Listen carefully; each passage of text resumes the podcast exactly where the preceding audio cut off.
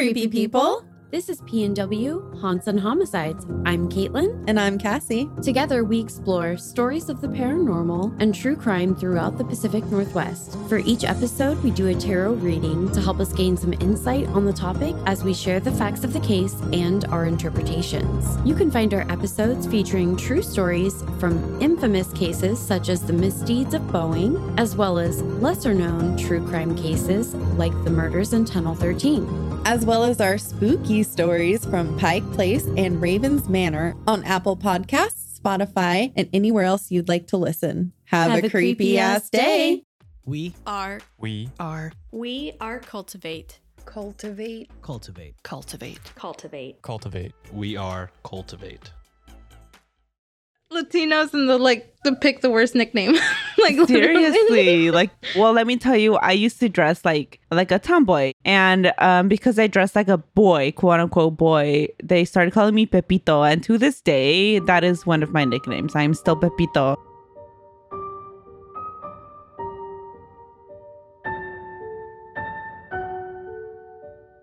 Hi everyone, this is Christina, and this is MJ. And this is another episode of A Spooky Tales, the podcast all about the a spooky and sometimes true crime, which is what we're doing today. We're we're going to Panama virtually. Woohoo! Yeah, because we have not done Panama stories. I forgot to get a listener story. Let me pull that up really quick. God, I feel like that's fast. Do we usually say other things? I have no idea. Hmm. Sometimes, oh well, sometimes they have a little chat. That's true. I guess. Oh, you know what? We did our we did our little chat before. That's why. mm-hmm.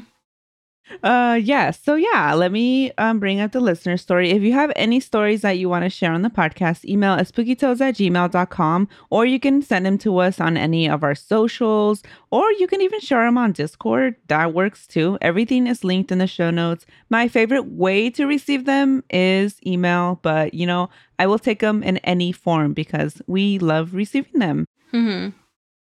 So let me bring this one up. All right. And this was actually sent in Discord, and I'm very excited. Thank you. It was a long time ago, and I just forgot that these were in the Discord. so now I'm scrolling back to them to read them. So this goes. So this was when I was 12 years old. I lived in a two bedroom apartment with my sister and mom. My mom had guests over, so they stayed in her room, and the three of us stayed in mine and my sister's room. My mom is Buddhist, so she had one of those shrines in the living room with lamps and everything. We slept with our door open so the light peeked through a bit.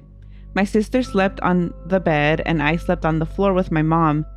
At my feet was a computer table with a TV on top of it. We went to sleep and I woke up sometime in the middle of the night. I opened my eyes and saw two shadowy figures sitting on the computer oh. table. Oh. They were they were browsing the internet.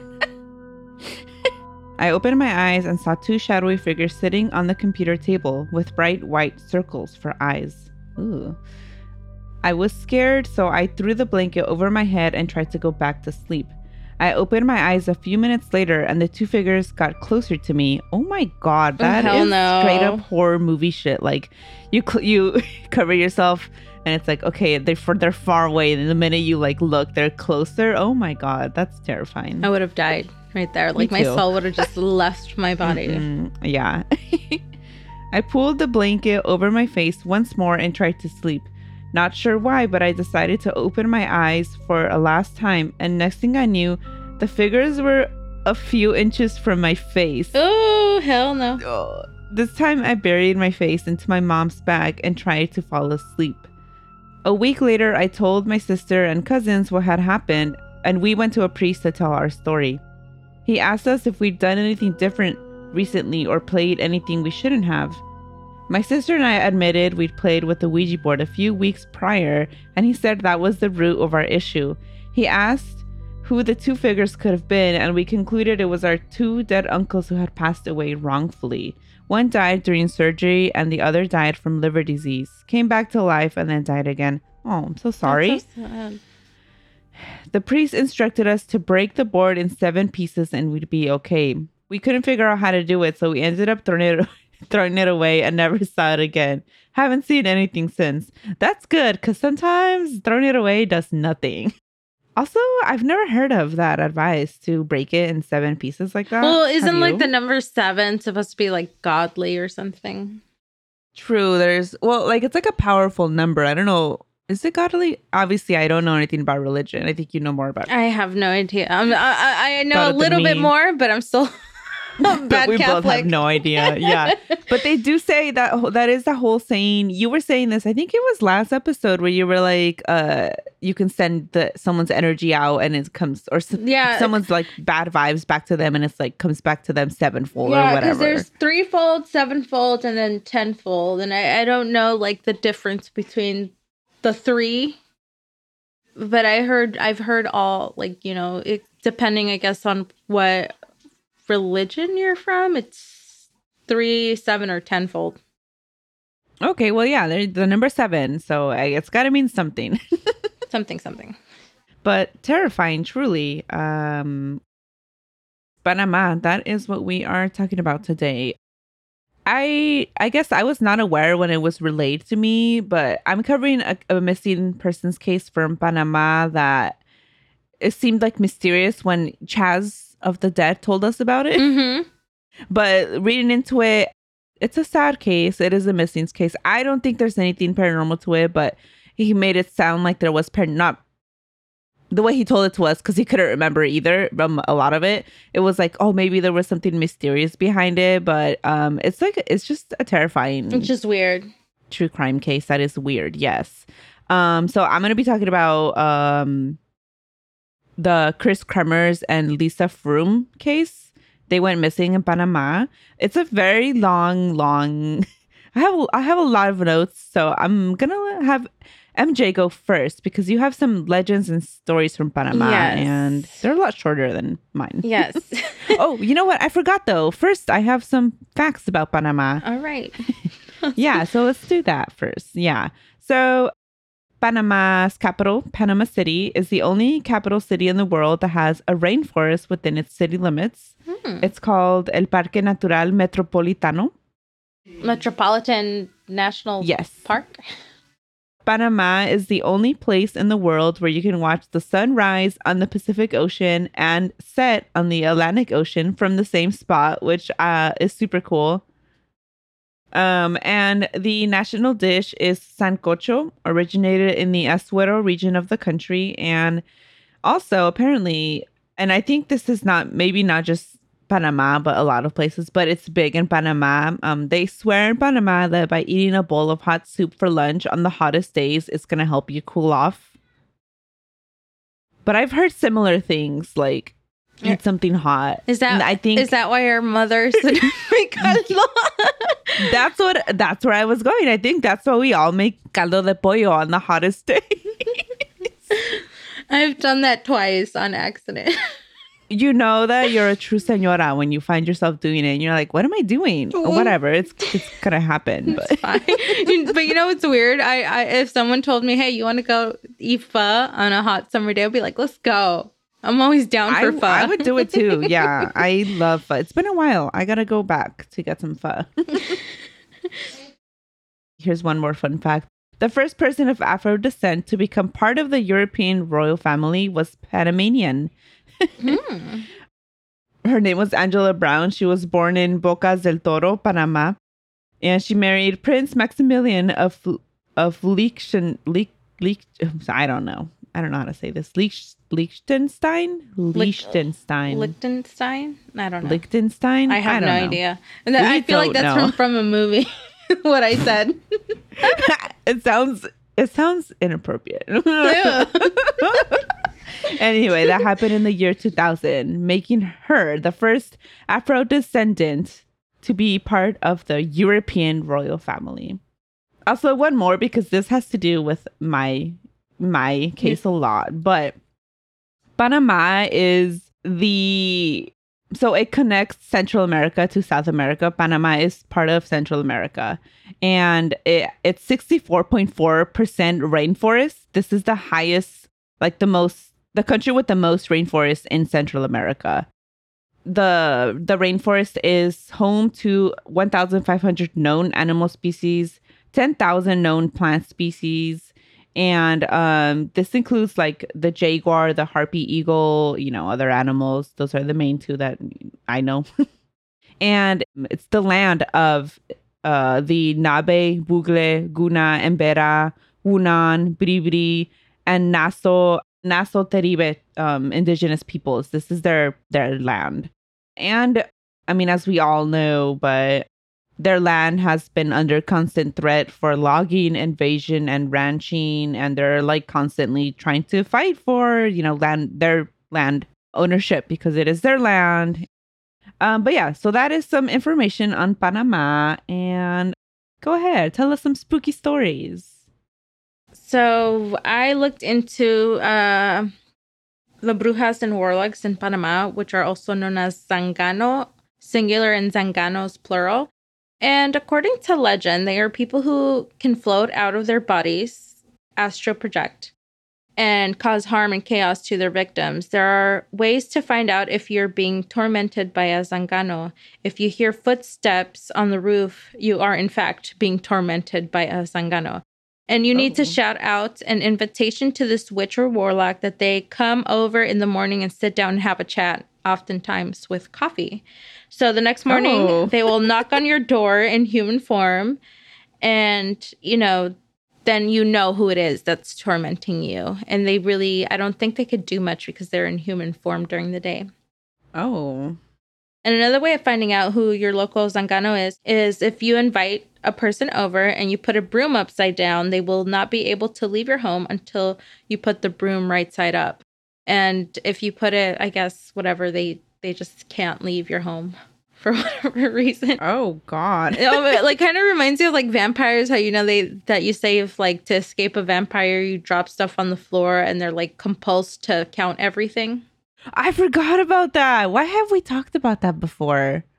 Yeah, I, I, I didn't. You know, I didn't just know oh, this. We had a vampire episode. That's and I think you you talked about it in our vampire episode all moons ages ago. I didn't even know that they counted stuff until recently. I was like, that I never saw that in any vampire movie. But... Yeah, that's so random. but it reminds they me. They like to count, like count. Cho- is that why Count Choc- Count Chocula is a thing? Doesn't he count or no? no? The count. I think name? that's why the count from from Sesame Street is called the Count. Oh shit, my bad. That's who I was thinking of, but I called them Count Chocula. Count Chocula is the cereal. His name is not Count Chocula. Yeah, you're right. Do they even sell that oh anymore? God. I I have rarely ever yeah, seen. usually Halloween uh, comes back. Boo Berries and Count Chocula come back during Halloween season. Oh, that's hilarious. okay, so yeah, so they they can't leave your home until you put the broom right side up for whatever reason. They're like, I'm staying here. So, and if they can't leave, that's how you know who's the zangano. Because, Interesting. Because they can't leave your home. Um, I'm not sure why you would want to trap them in your home, but you do you. True, true. I, I that sounds like a bad idea. mm-hmm. And in order to protect yourself, you need to wear your pajamas inside out. They will leave you alone. Oh. like, I love that. That's such an easy. Fix, yeah, I know. You know. It's like, oh, we we we don't like this messy bitch. let's not let's not torment her. She has enough issues as it is wearing her pajamas inside out. I mean, fair. um, and if you hear a whistle and it sounds far away, the zangano is close. But if you hear it close, it is far away. Oh, a common thing. Yeah, a common thing. Uh, finding stories of a Zangano was very difficult, and not many pop up when you Google. And I got lucky after a few searches. I came across a page called El Portal de Miedo on Facebook, and I didn't check this out, but their page is also linked to a YouTube channel. So if you guys want to check that out, I think I've come across them on YouTube. Yes. Um, I have. I don't know if I have. I might have. I don't remember.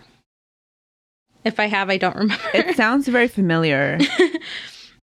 if not, I've seen the website a lot. mm-hmm. uh, so this story is posted by one of their listeners named Angel Ramirez, and it goes: It is said that a long, long time ago there used to be a Zangano in my village. One day, the Zangano was visited by the most beautiful young woman in the village. She got, had gone to him to look for a solution to her problem. Worldly, she told him that one day a doll appeared at the foot of her bed. When she went to pick it up and throw it away, the doll smiled at her with a diabolical expression. The Zangano told the young woman it was likely that a witch had fallen in love with her. She wouldn't be left in peace until the witch got what they wanted. He recommended that the young lady leave the town, and she ran away due to the situation. The following night, the Zangano was sleeping in his hammock, and he had woken up to the sound of a loud crying baby. The sound was coming from outside his house. He got up and looked out his window, but couldn't see where the sound was coming from. There was no baby outside. For a while, the cries stopped. Thinking it was all over, he headed back to his hammock. That's when the cries picked up again. This time, the cries were so clear it seemed as if it was in his kitchen. Then he heard it in the living room, then the bathroom. He knew that these cries were not normal. He suspected something more sinister. He chose to ignore the sound and go back to sleep. He knew the witches couldn't do anything to him as long as he was inside his home. But he knew if he set foot outside of his home, he wouldn't live to tell the tale. It is said that later he heard a young woman calling his name while she knocked on his door asking for help, but he continued to ignore the cries.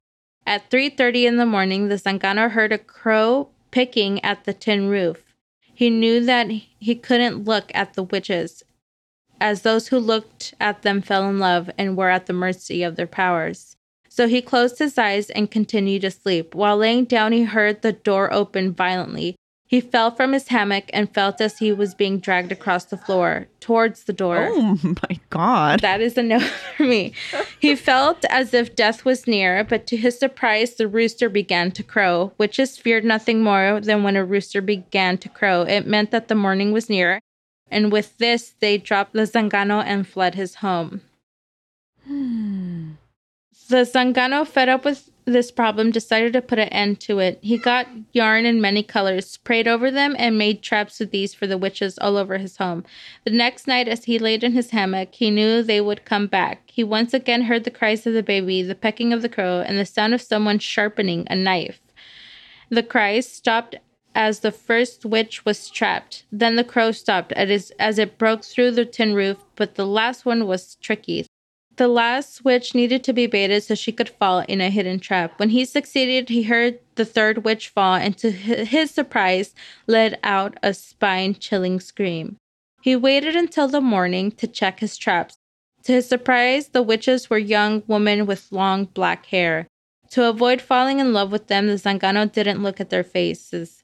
He put them on the terrace of his house side by side with their faces covered. The elders of the town were witnesses to how the witches were like statues during the day. When the night came, the Zangano was surprised to see that the witches had disappeared. The following morning, the woman who asked for his help with the witches returned to town.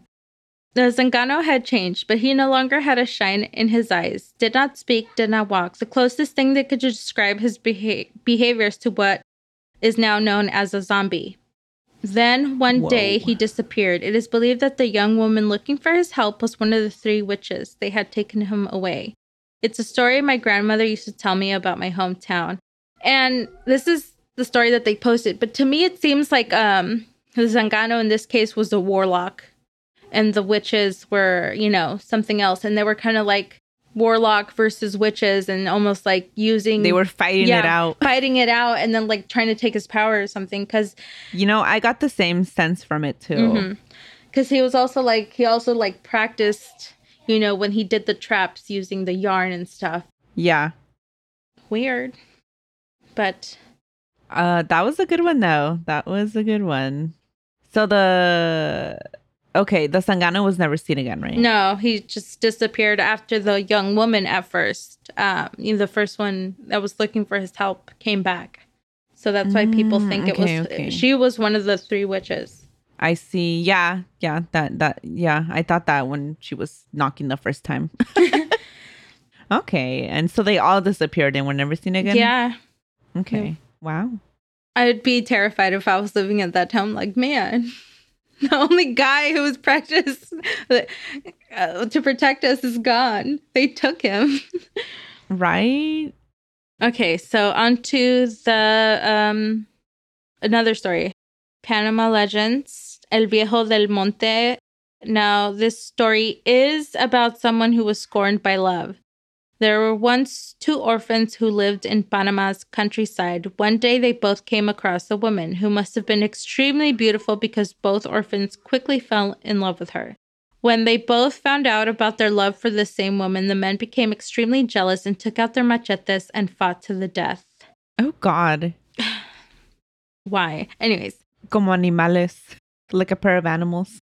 the fight eventually ended in tragedy, and the one surviving orphan was so overwhelmed by guilt that he ran away to the mountains that hid in the caves. All that for you not to get the girl.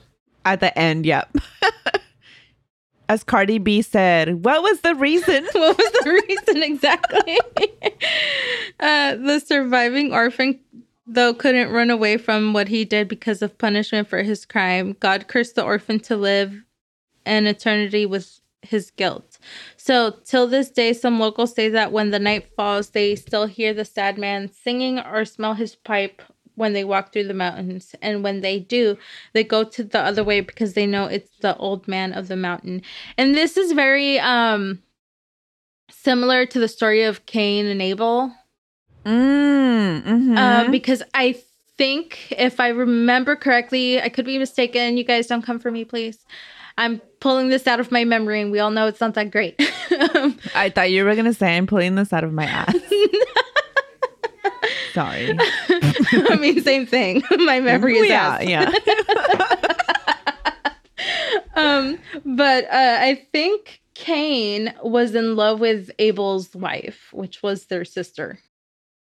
Mm-hmm. And I think that was also one of the reasons why he ended up killing him because he like I, I mean on top of the wife and then the the a lot of stuff he um a lot of other things uh he Cain was jealous of Abel and that's why he killed him.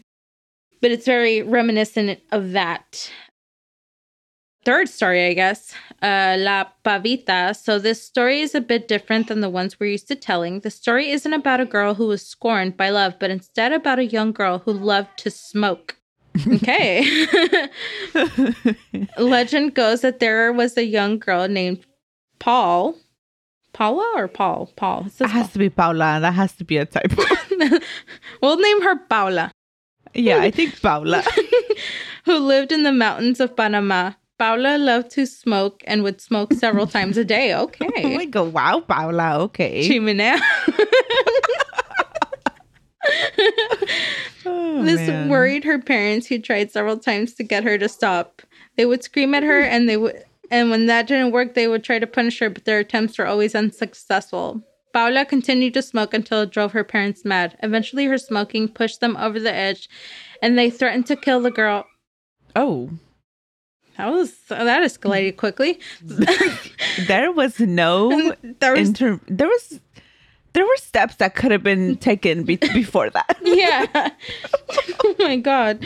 And they Oh, threatened to kill the girl if they ever saw her smoking again. This terrified the girl, and for a few days, Paula stopped smoking. That was until withdrawal kicked in, and her desire for tobacco became unbearable. oh, it's tobacco. There's no way.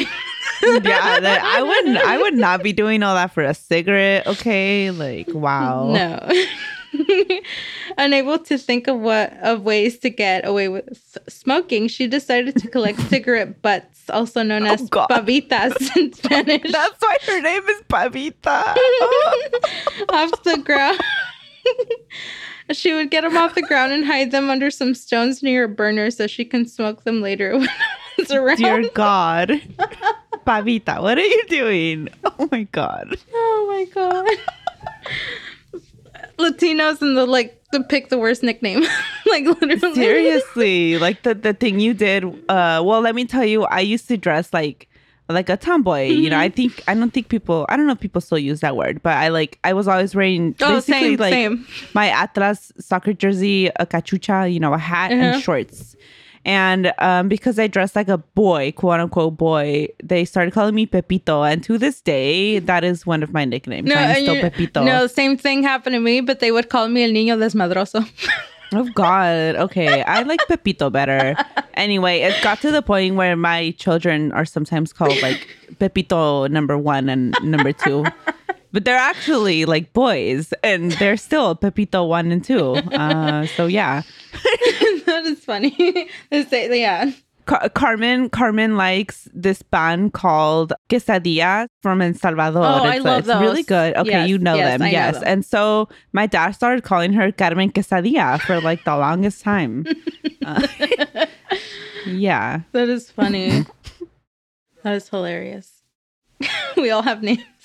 we all have names. And, and then uh, we always and it's always more than just one. Like that's just one of many names. Yeah, that's one of many. Like I have a whole list of names I go by that only my family call me. Like Yeah. my my family calls me by my middle name, which is like Juliet. Oh, I didn't know that. That's how people. Yeah, my family doesn't call me by my first name. They call me by my middle name, which is Julie, and that's how you could tell who is in my family and who is not. I love that. Okay, we're like uh, this is a, off to, a little a little to this. It's a side topic. I was gonna say off topic, but it's on topic because of Pavita and the nickname. But I ha- saw this Twitter thread that was like, you have different names and each one serves like a purpose and Mhm. each one has meaning. And I think that uh, that falls under nicknames too. Like, yeah, it, I I feel like it does. So Yeah. everybody in my family calls me Julie. I love that. That's funny. and no, right, and back that's to Pavita now. Yeah. Back to Pavita. Oh my god. I had no idea that's what like cigarette butts were called. Me neither. Me neither. Wow. Soon it became a routine for Paula to wait to wait for night to fall and for her parents to go to bed so she could sneak to the burner and smoke the cigarette butts she oh, hid Oh, under the stones. One day though, Paula's father caught her smoking the butts. Her father became so enraged that, that Paula disrespected his wishes that he took a stick and violently beat Paula to death. No, so sad. unnecessary. Oh my god! From Just that let her smoke cigarettes. Yes. From that day on, Paula's vengeful spirit roams the mountains of Panama, haunt- haunting fires in search of cigarettes. And if anyone dares to lift a rock close to a burner, there will hear a persistent noise before encountering Paula, who then takes her cigarette butts but kills the intruder. Oh, She's getting That- revenge. yes. Okay. I I was expecting her to just be like a a cigarette smoking ghost. yeah, like Paula, I'll buy you a whole pack, no butts, the whole thing. Just Yes. leave me alone. Just don't kill me, Paula. Don't kill me, Pavita, please. wow, this legend feels like it's very it's a it's a PSA to not smoke yes. cigarettes. I thought she was gonna like. I'm like, oh, is she like me? a few years back when I used to smoke weed all the time, I thought it was gonna be about weed. Yes. and I was like, oh, I did not tobacco. think it was gonna be. not that Oh great. my God. not that great. this this is this PSA is a little extra, but you know what? That's how we that's how we do things. That's how we like things to be extra. like I that's what what I expect. that is true because I, I like I quit smoking a while back, but it's funny. It wouldn't be me for not for tobacco, anyways. no, as someone who did smoke cigarettes, I still would not do any of this. wow, that was that was uh, that was a good one to to end on before going to this horrible true crime case. But before we get to my case, I do want to talk about something. So I've been trying this. I think you tried it too, but the Magic Mhm. Mind drink. yes. Uh, it's supposed to like you know make you be more productive. You know, Mhm. it is. You can't tell now because I'm like stuttering all over the place, and it's terrible. But you know, I do feel more refreshed, less brain foggy, and I think it's great. I've been drinking it. They are sponsoring this episode, and let me just tell you a little bit more about it. It's like a tiny little bottle, and it's it's a productivity shot, you could say. Mhm. And it has nootropics and adaptogens, and those sound like super fun words. But it um helps you with like brain fog, fatigue, burnout, which like we all suffer from that. And we talk about it all the time, but Mhm. we're our brains, they're fried, okay, from all the cigarettes that we were smoking like pavitas yes no but i mean no they're not really fried from that but you know we we are both uh, busy af moms We've burnt both ends of the candle. Yes And In so, this I case, know, the I- cigarette. yes. yes.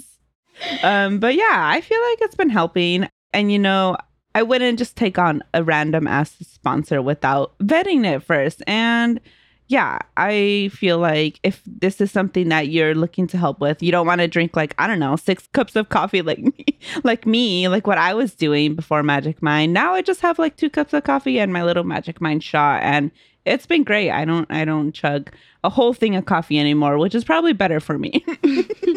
your kidneys. Is it is it your kidneys that filter out? Yeah. Well, thank you. is it? I don't know. I don't know. it's one of those organs. You, right? One of those. Yeah. Um so if you want to try out magic mind i highly recommend it. They have a little subscription thing where you can just get them so you don't run out and forget to order them because you know that's another thing. We do a lot forget stuff. Mhm. so um you could just do it that way. So you can go to magicmind.co slash spooky and use code spooky20 and you get 40% off your subscription. And after I think after 10 days, you will get 20% off, um, not 40% off. Either way, you get a nice little discount using a Spooky20. Again, that's magicmind.co slash spooky and use code spooky20. And yeah, you know, I totally stand behind it. Um, Me too. And it's it's tasty. It's almost like juice, but not as sweet. It's so. yeah, it's like if um oh my god, if you're like me and you like making your green juices at home, it's like that. Um a, Yeah. a bit sweeter though. yeah, exactly. Yeah, my husband tried to steal mine. I was like, back away. Mm, mm, Your mm, no, own. get out of here. yeah. So yeah, again, that was magicmind.co slash spooky and use code spooky20. Welcome to our little haunted break. I want to give a shout out to the amazing patrons supporting us over on Patreon, and especially our newest patron, Nelly. And thank you to the rest of our amazing patrons Alex and Asriel, Maribel, Gina, Mimi, Diana, Ashes, Anne, Janie, Michelle, Monica, Modesto, Perla, Jasenia, Dalia, Rene, Iris, Ghost Train, and Madtown Charity. Your support means the world to us. If you want to join the Patreon, go ahead and head on over to patreon.com slash spookytales. You'll gain access to bonus episodes. We try to do two a month, but always at least one. You get to vote on the movie night uh, polls where you choose the movie night that we're going to be watching and monthly goodies like stickers. And if you join the highest tier, no mames, super serious spooky, then you get an exclusive keychain. But don't worry, if you cannot support us monetarily, then you are not missing out on anything. The best support that you can give us is just listening to our episodes here. So thank you for doing that. All right, now we can move on. We can go to this horrible missing case. And I- I'm glad you you brought that really fun story because uh, this is gonna get depressing. so sorry to our listeners ahead of time. so sorry. Yeah, and I guess this is a very I don't want to call a true crime case popular, but it is a very well known case. It happened in 2014, and people on Reddit are so weird about it. Of course, It's Reddit. because it's Reddit. Yeah, but uh, because I was looking for like information on it, and then I started going down the Reddit, and I was like, I need to go back to actual sources. But there's a subreddit about it, and people were like, I'm team foul play, and I'm team like they went missing or they had an accident. I'm like, why are you? This is not a fucking game, you weirdos. These are people. Like, oh my god. I, I can't okay. Side note, I can't stand the fact when people treat true crime and they're so detached from the reality that this is somebody's loved one in somebody's life. Because I feel like that happened a lot with the Dahmer series. yes. And I'm like, guys, these are re- that's why I refuse to watch it because um I feel like I it haven't seen it exploits either. It, it exploits uh the victim's trauma, the family's trauma. Well, the um, so the person that Niecy Nash is in the show, I don't know her real name, but she's the sister of uh one of the victims, Mhm. and she had a whole thread on Twitter about how she they were not confronted about this series, and it's just reliving the traumatic experience. I, I feel like uh, Netflix is just making money off of people's pain and the exploitation of somebody's death and murder. Yeah, if you want to see a really well done true crime documentary that involves the family, which is so rare, but the v- the Vanessa Guillen Mm-hmm. I am Vanessa Guillen. The family, they were involved. It, it was their perspective and it really highlighted them. And that was beautiful. It's very hard to watch, though, I will say. Anyway, as mentioned earlier, Panama has the highest uh, forest cover of any Central American country. 64.4% of the country is rainforest. Mm. And um, it's no wonder that so many people go missing in these jungles. In 2022 alone, according to the Undersecretary General, they reported that 444 people have gone missing. And this is just in Panama, all of Panama. Oh my goodness. And that's people that's people reported missing. I don't I couldn't find a number for who was found because a lot of times the people reported missing is the number's higher than the actual missing people. Mhm. Um, so just keep that in mind, like, because you know, I don't want to make it sound like it's like, oh, this is a terrible place. Like, I don't know, it's not, Mhm. but it is. I think it is. Da- it, it is always important to keep in mind that if you're going somewhere for the first time and you don't have experience, like, I don't know, exploring the jungle, maybe use a guide. I don't know. I wouldn't. I wouldn't. First of all, I'm out of shape and I can't go hiking, so. so yeah, um, just be careful. I don't know. Yeah, I would Try, not. I I, would not go. I would not either. I would stay in the tour in the city. Mm-hmm. but yeah, many of these missing cases are tied to the jungle, and a lot are women. So, in 2014, two Dutch tourists went missing while hiking a trail known as El Pianista in the Panama jungle. This case received a lot of attention. Still to this day, it, it has a lot of online sleuths, you Mhm. know, being weird about it online. As per usual. And yeah, yeah. There are a lot of theories behind it. And like I was saying earlier when I when I first heard about it, um, I thought maybe I guess there are some paranormal theories behind it. So I thought it was a little more paranormal, but you know, after actually reading a ton about it, listening to a ton of podcasts about it, I've come to a conclude a different conclusion myself. It's just a tragic um case. And again, these are real people we're talking about. So I'm not gonna be like, oh, I think this happened. yeah. You know? We weren't there. But and yeah. That's for people who know how to, uh, I don't know, use evidence to solve a case to do. Not, and that is not me. That is not me either, exactly. But because we are, you know, talking about Panama and this happened in Panama, I'm that's why I'm sharing the story. And because I don't know, maybe someone doesn't know about it. I didn't know about it, even though apparently it's very well known. But yeah, so had you heard about it? The when I don't remember what you said when Oh, I said Chaz it sounds familiar. I might have heard it, but I don't remember. Oh, okay. If I did, my brain went like, delete. so, like so many of the things we say. it like the when you when I hear the name, it sounds familiar. Like I feel like it hmm it rings a bell in my brain, and like my Okay. brain wants to like pull out a memory, but then it's just like, nah, never mind. But mind. it doesn't know what. it's like, nah. yeah. No, never mind. Yeah, I didn't know about it. So, Kris Kremers and Lisanne Froon were two students from the Netherlands. Uh, they had recently graduated, and because they had been studying Spanish, they wanted to go to Panama uh, to immerse themselves in the language and do some volunteering. Um, they had a six week trip planned, and this was like a reward for Lisanne, Lisanne Froon's graduation, uh, but they both graduated.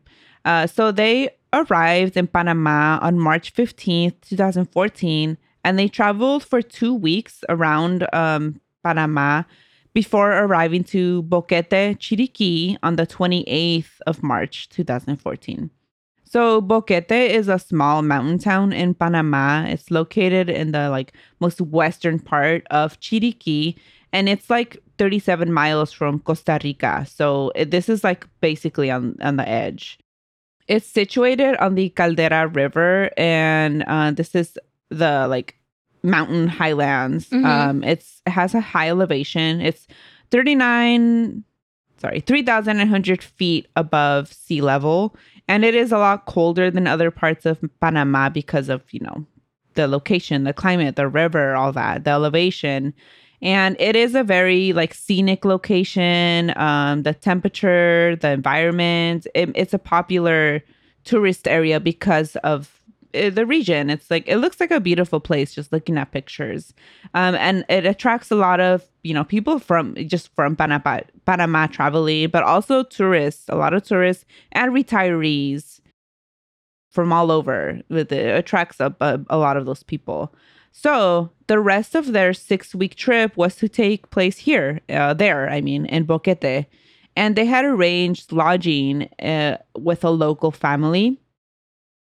And then on April 1st, they so they had apparently they hadn't told anyone about their plan to go hiking and it wasn't on their journals because they the both of them kept like very detailed journals. They like wrote about everything they were doing. So um like on the 30th sorry does march have 30 or 31 day? Let me see. Um, march um, says 31 so i think it was march 31st that they they were supposed to do volunteering at like a Spanish sorry, they attended a Spanish school and they were supposed to do volunteering at like an orphanage, I think. And when they went to like the the place they were supposed to volunteer, they were turned away because there was no room for them. And they were they was disappointing. They were supposed to go back another day. And um the host family, the um they also told them all about what what they were doing, what their plans were. So they weren't able to start their volunteering and they didn't have the Spanish school on the first. But they also didn't tell like the host family they were gonna go hiking or anything. Hmm. And it wasn't in their journals and they kept detailed journals. So those things combined make that's one of the reasons people are like, it's suspicious, right? Mm-hmm. But I don't know. Sometimes you have spontaneous plans as a person who literally plans nothing yeah. I could relate. So I don't know. But so on April 1st, they decided to go hiking on El Pianista and they didn't tell anyone else. And El Pianista, did I men I didn't mention it earlier. But it is a hiking trail in the Boquete. You know, as I said earlier, it, this is the very foresty area of of Panama. So El Pianista is a 4.9 out and back trail um, in Boquete. It has a 2,000 foot elevation. And the hike, it starts out very clear. You start out like, you know, lower. And so it's like farmland, it's it's clear. But the higher you go up, the more de- you go into the jungle, basically. Oh, it's dense jungle. But this this is a tourist trail. It's one of the most popular trails there. So this trail is well kept, you know. Um, and so you keep you go up, you know, it's 4.9 miles. And I guess at the time it wasn't very clear that it was an out and back trail. So you're supposed to reach the top and then go back. You know, that's hence the out and back. It's not like a loop. It's you you you finish it, you hang out at the top if you want, and you go back. But I was listening to this podcast called Lost in Panama. It's a it's a, like a eight part series done on this case, and it's like an investigative series by a journalist. She goes there. They they they record themselves basically hiking this, and they get to the top. And I guess even now when they went, which was like last year, 2021, they went on this trail themselves, and in 2021, it still wasn't very clear that that's where the trail ends. So in 2014, when Kris and Lisanne were hiking this trail, it was even less clear. So it appears that they kept going. Um, they did not stop and turn back around like they're supposed to. And once you keep going past this trail, it's um not a tourist area anymore. They're not trails that are kept up um, for tourists anymore. So they're they're less uh, like only the locals, the indigenous locals, are the people that now hike these not hike like just travel. This is their normal pathways right? So it's it's pretty dangerous for like someone who was not planning on hiking past that trail and doesn't you know hike regularly uh, and didn't have this plan. Like it's very dangerous to just keep going if el pianista is already getting into the jungle this is like getting deep into the jungle and so apparently they kept going they ended up deeper into the rainforest, so deep that they ended up there's like a the mountain, right? And then after that, it's the jungle that essentially divides Costa Rica and Panama. And once you go this deep, there's, you know, small man-made bridges. Deep, deep rainforest. And yes, they kept going. They were only prepared for the Pianista Trail, not for the jungle. And you could see pictures of them. You know, they took pictures along the trail and they're wearing just like shorts and t-shirt or tank tops. Like this is not They're, they were not prepared for this at all. Um, they didn't know they were supposed to stop and come back. And um this case, it does have, I mean, I think I've already mentioned a little bit, but it has a lot of conflicting information. There's a lot of speculation. There's a lot, yeah, just a lot, a lot on this. So, some sources said that they had a dog with them, the dog of the host family named Azul. And when you look up the trail, like on TripAdvisor, this little dog, no, I don't know, little, I didn't see pictures of the dog, but this dog Azul, he accompanies a lot of people back and forth in El Pianista. He's, you know, you know how dogs yeah. are in Latin America. they don't stay at home, they travel. they travel. And come back to eat and sleep. yeah. So this dog goes with a lot of people all the time and he he can be seen in pictures all the time just going back and forth, right? So it's some sources say that Azul was with them when they started the hike, and Azul returned to the house on the 1st, April 1st, 2014, without Kris and Lisanne. But this can't be confirmed because the dog could have, like, at any point turned around by itself and was just hanging around the town and then returned at night. Mm-hmm. Um, so it's not clear that the dog went up the whole trail with them and came back at some point, you know or even went with them, but the dog came back without them and they did not return on the the night of the April 1st. So they started their hike around like 11 a.m. and this is like a 3-hour hike. If you went, you know, the like the trail the out and back. And and so they didn't come back um on April 1st. And so that was a little concerning to the host family, but they were like, well, you know, then maybe they had maybe they went somewhere else. They can't know. So on April 2nd, the next day at 8 a.m., the uh, young women, they were supposed to have an appointment with the local guide, Feliciano, to tour like a farm in the area. And so he was immediately concerned. And then 7:30 on this April 2nd, um, Feliciano, the local guide, and then a woman from the Spanish school that the two were attending, they went together to you know, report them missing to the police. The police didn't do anything on the second at 7:30. So then at nine o'clock on the second, Feliciano, the guide, and then the women from the Spanish school returned to the police station again to try and report them missing again. And nothing was done. And so this was a whole day that they they were missing mm-hmm. officially, right? So the police did not start an official official investigation. They took several days to do so. Wow. The local guide Feliciano, you know, he said he completed searches on his own on the 3rd. He went and looked for them on El Pianista. I, I think he did this twice be- before the official police investigation.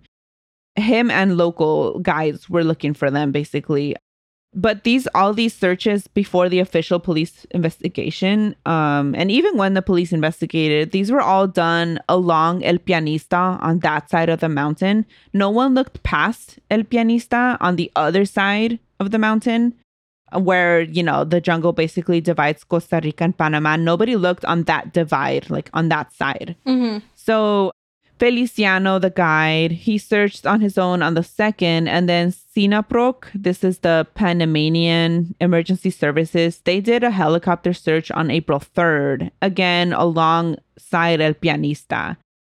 And they no one searched on the ground, no one official, like emergency services, searched on the ground until the 4th of April, 2014.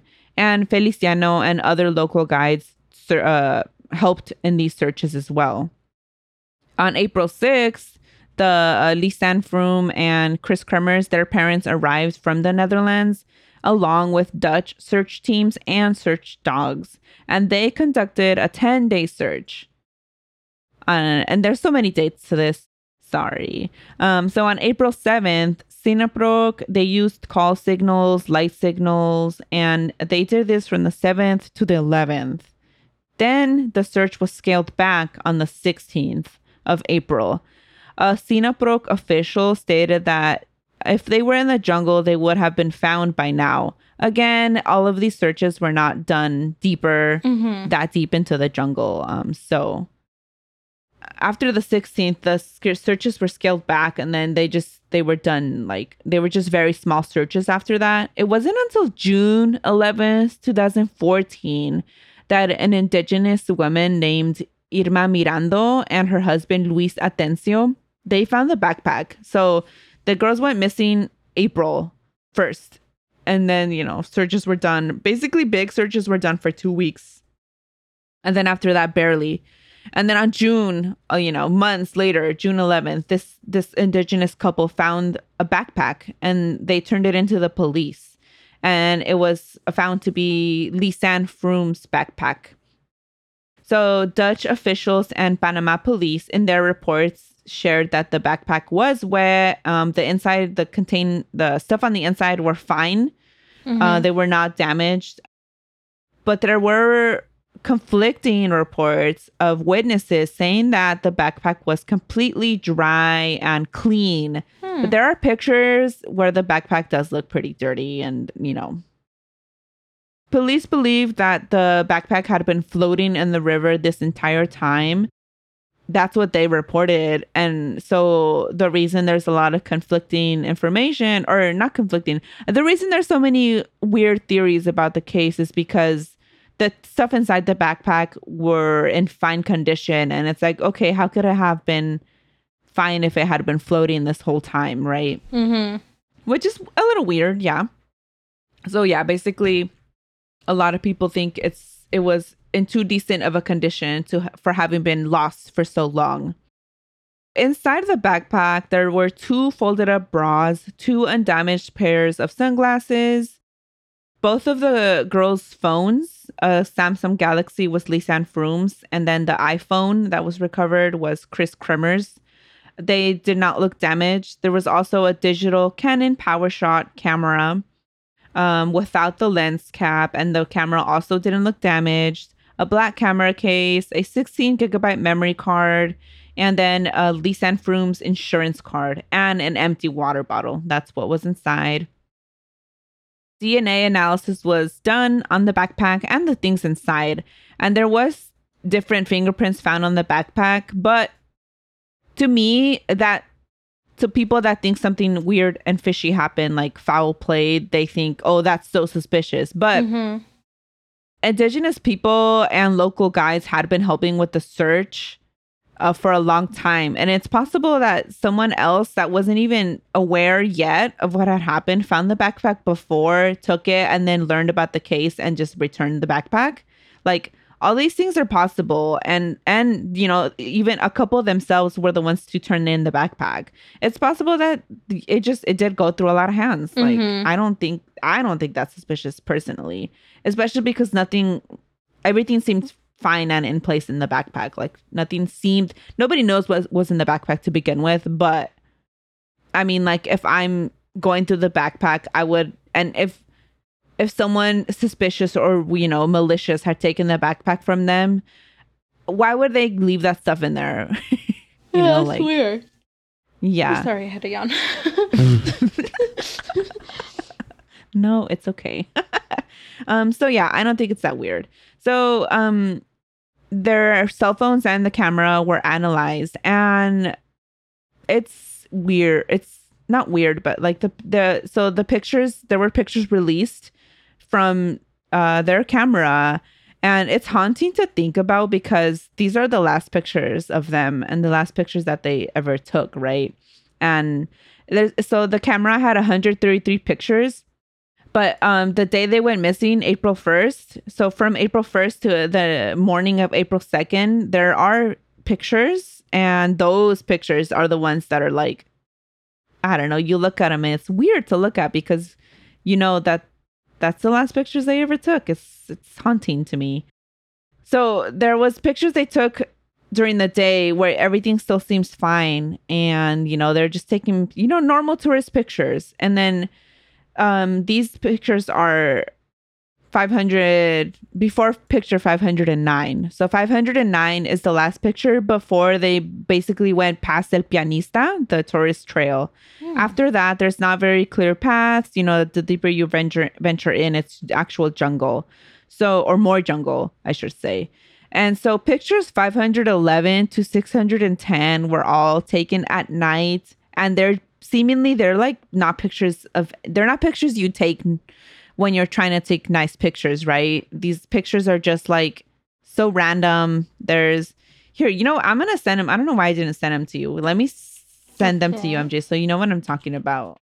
Yeah, there's just like random personal pictures that you just take. Yeah, in the beginning, and then when you scroll down and get to 511, these are the pictures from the night, basically the last Mm. night. So they, yeah, April 1st is when they were missing. These are f- around like la madrugada, the the I don't know how you say that in English, like the morning.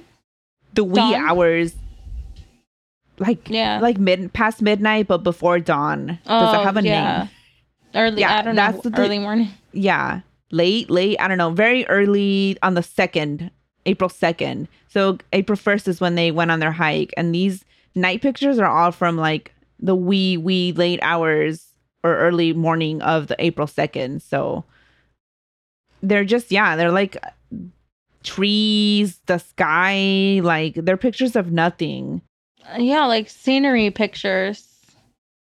but it's like a ton of dark pictures, bushes, trees, basically like not pictures you take with a purpose. Oh, okay. Yeah, weird.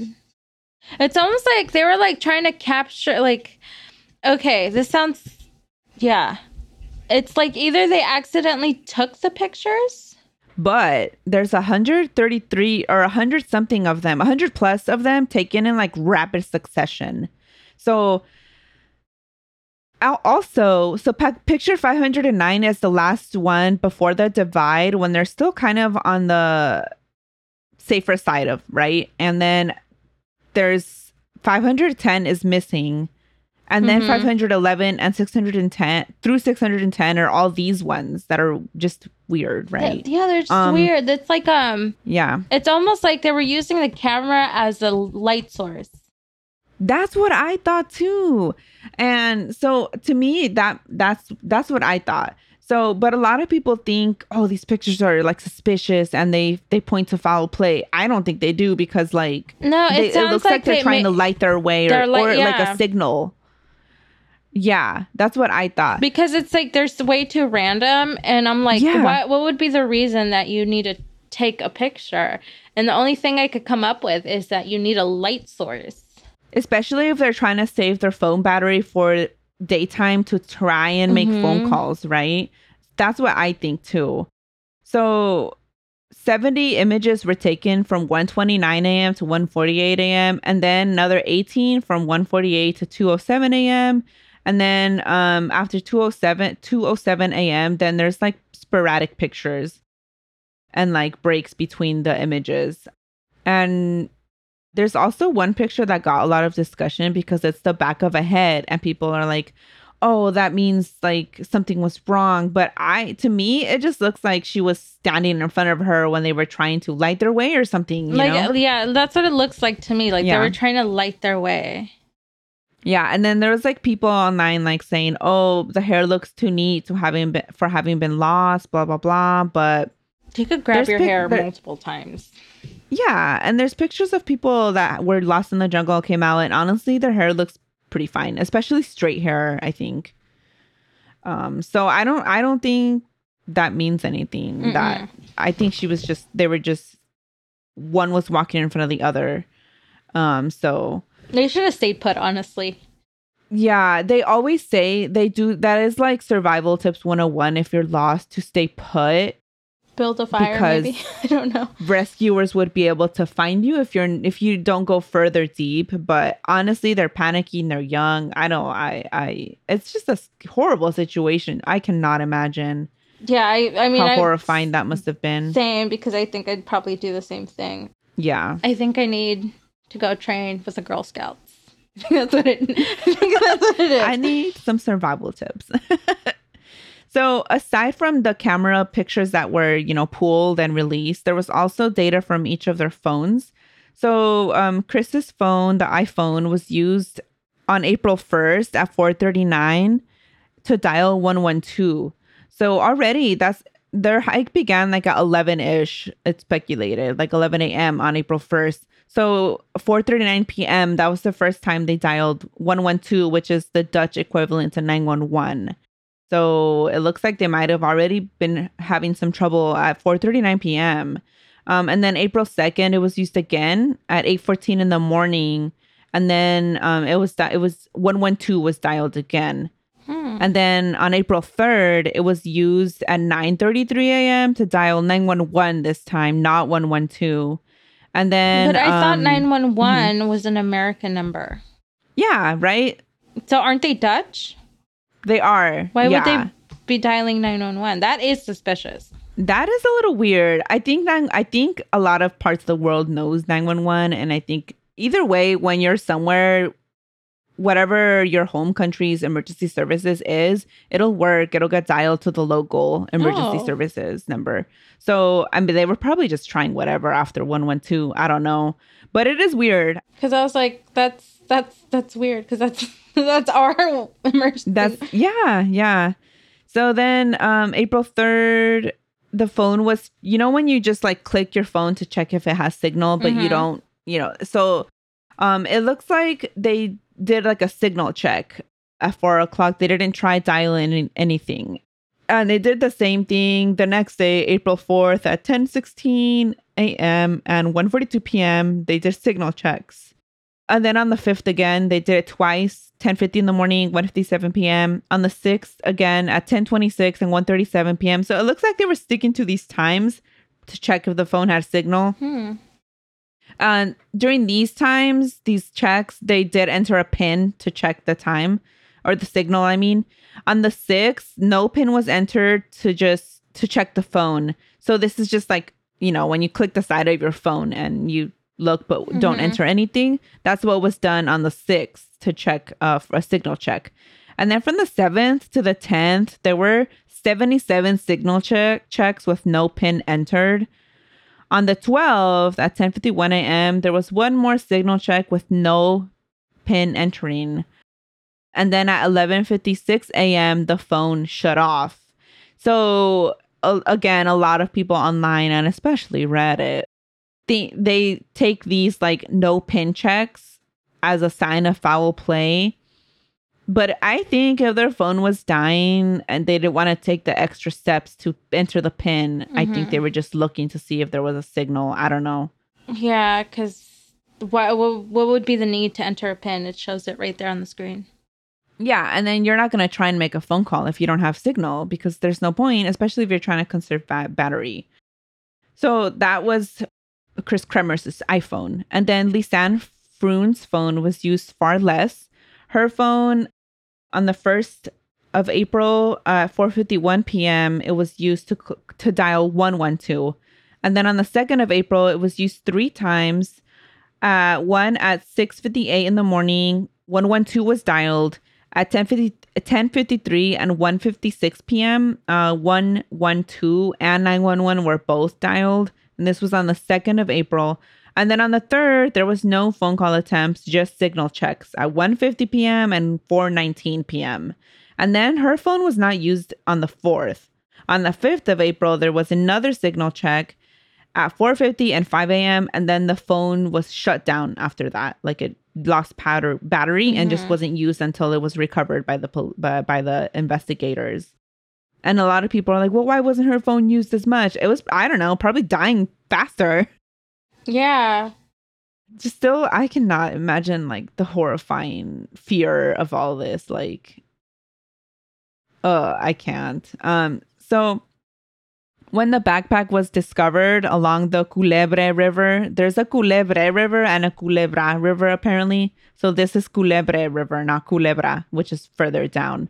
So Kris Kremers' shorts were found a few kilometers away from the backpack, and there was like a rumor being uh, spread that they were neatly folded, but this was not true. They were just found like they washed up from the river, basically. Hmm. And then in August 2014, a pelvis, like the bones, were was found and a boot, and there was a foot still inside of the boot that was found. Uh, and soon after that, 33 widely scattered bones were located along the river. Through DNA testing, it was confirmed to be Kris Kremers and Lisanne Froon. And that's just like, that's so much after that they found them. Mm-hmm. At least there's like closure. Like the family knows that they're not still missing out there, you know? But that's just so horrible. That's sad. Yeah. And uh, the finding of the bones spread even more doubt that this was an accident because Kris Kremers' bones appeared to be bleached, like they looked bleached. Lisanne bones still had flesh attached to them. And so many, um, there was no like official reason given by the investigators, and I could not find one from the Dutch investigators either as to why or how the bones were bleached. Like it's um from what I I read, it looks like they could have decomposed at different times. And just one was longer than the other. Um and but i don't know what explains the bleaching. I don't know if it naturally happens. I have no idea. Does But does that, that- happen with when if it's like exposed to the sun? that's my that would be my guess. Again we're not professionals here. And there was no official reason given by the dutch investigators or the panamanian investigators. So i don't know. Weird.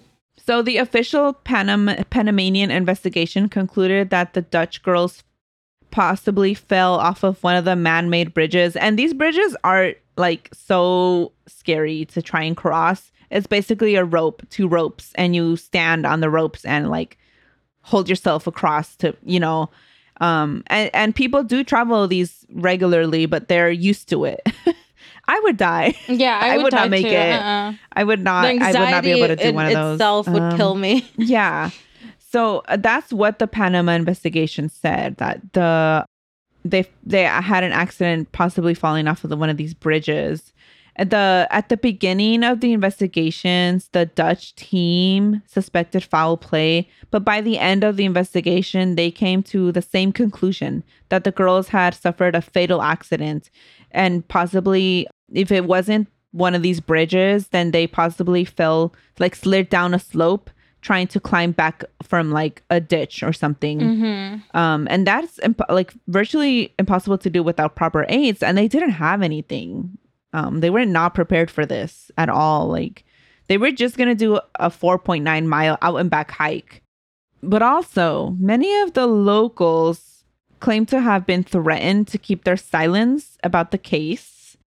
Many don't believe it was an accident. There were rumors about the local uh, a local gang and one of the members of this local gang is the son of the guide, Feliciano. And there was a string of deaths following the girls that were Hmm. either members of the gang that said they saw something, a taxi driver that supposedly saw the girls with the local gang. Um, none of this is confirmed by evidence. This is all things the locals are saying but it just raises, I guess, more questions. It's weird. It is weird. Um, yeah. And I guess it just sucks more for the families be- if there's people, you know, saying this because it just it leaves you basically with no answers. I'm inclined to believe that it was an accident because the the the jungles, if you're not ready for them, it's it's how are you gonna make it if you're lost and you don't know what's going on? like, I don't think they weren't. yeah. They weren't prepared. They didn't have any like. They probably didn't pack anything. You know, for survival, like compasses, anything extra. Yeah, because they um, were just gonna do that. the aluminum hike. They- blankets, yeah. even that, just Yeah. for emergency water, water filtration systems. There's just so much. Like if you don't know how to survive this area, and if you weren't taught to, and this isn't your natural habitat per se, it's tough. That's why I don't go out. That yeah, seriously. Um, but yeah, I like at the end, at this. Oh, and I mean, yeah, that was the case of Kris Kremers and Lisanne Froon, and like. I mean, yeah, at the end, uh, you know, families lost these uh two young women who just they wanted to travel and it's just I I think an unfortunate unfortunate accident. And when you when people go to this trail now at the top, there is a what's it called? Like a memorial up there for them with their names on it. But yeah, it's just it's just sad and so scary. I Yes. cannot I cannot even imagine that- Yes. the fear. Oh no. Um, and you know, it's also like they messed up the investigation big time, the search, I mean, because They waited. yeah, and you could see that they were still alive. They were trying to make phone calls. And so if they had searched instead of just on El Pianista, maybe they could have found them. I don't know, but wow. Yeah. And again, for our listeners, please do not go out into the forest without a guide or someone who knows how to live in areas like that. Yes, especially if you're visiting a new country and you don't know what's, you know, you don't know the area. Yeah, have yeah, a guide. Um be, yeah. Ugh. Um that is the case. Sorry to end on such a horrible note. Um I guess well, do you have any spooky recommendations this week? Um, no, not really. I haven't been watching TV Okay. actually. or anything. Oh, anything? Yeah. I watched this movie called American Carnage. Uh, it's on Hulu. It has uh, Jenna Ortega in it. Mm. And do you remember Paranormal Activity, the marked ones? We watched it for a movie night, so so I know you watched it. But the guy, not the guy that gets possessed, but the friend, Mhm. he's in it, and I loved him in Paranormal Activity, the marked ones.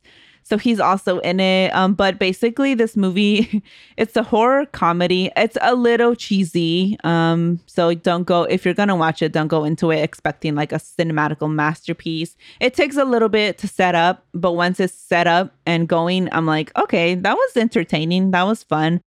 Basically, there's and it, and it also has political commentary, which is super obvious. They don't try to hide it. Um, so Hmm. it's like uh there's a governor and i'm assuming he's the governor of texas it's never it's never specified in the movie but that's my guess um and he basically sets puts out this order this executive order that uh, all immigrants are going to be detained and then the children of immigrants are going to be attained, uh, detained as well for aiding and abetting immigrants basically it's like a crime and so they detain Hmm. the children of immigrants too and then in order for them to, you know, not be sentenced, they are offered a program to be to basically um, help out in a old people's home. And when they get to the home, weird things start happening, and it's all part of some very big conspiracy ploy, uh, you could say. Crazy. So, yeah, I mean, and you know, if you don't know what to watch, uh, it's fun. I had a good time. Would I watch it again? Probably not. But you know, it, it was. I mean, like we've said so many times, I'm easily entertained. So Same. yeah, so yeah, it's fun. It's fun, and I the characters. They're all. I mean, it's you could tell it's written for a horror comedy, so everything's a little over over dramatic. Yeah, and the horror parts are not super scary, but you know what? It's it's a good time. I had a good time. That's funny. um, but yeah, uh, is that the end of our episode then? I think so. Okay, cool. Because I really have to pee. All right. That was a long one. yeah, that was that was pretty long. It's good though. Oh, yeah, it was good though. Um, yeah. So thanks for listening, and I don't know, just be careful out there. That's uh, and and don't don't um. I don't know how to. I was gonna try and relate this to La Pavita, and I can't remember what I was gonna say. Don't burn the two ends of the cigarette like us. Don't be La Pavita. Stay a spooky, and we'll catch everyone next time. Bye. Bye. Thank you so much to the Spookies supporting us on Patreon. Your support means the world to us. And if you want to join the Patreon and get bonus episodes, monthly goodies in the mail, and more, go over to patreon.com slash spooky tales. Spooky Tales is hosted by Christina and MJ, produced and edited by Christina, and is a proud member of the Cultivate Network. For more podcasts on the network, check out cultivatepodcastnetwork.com.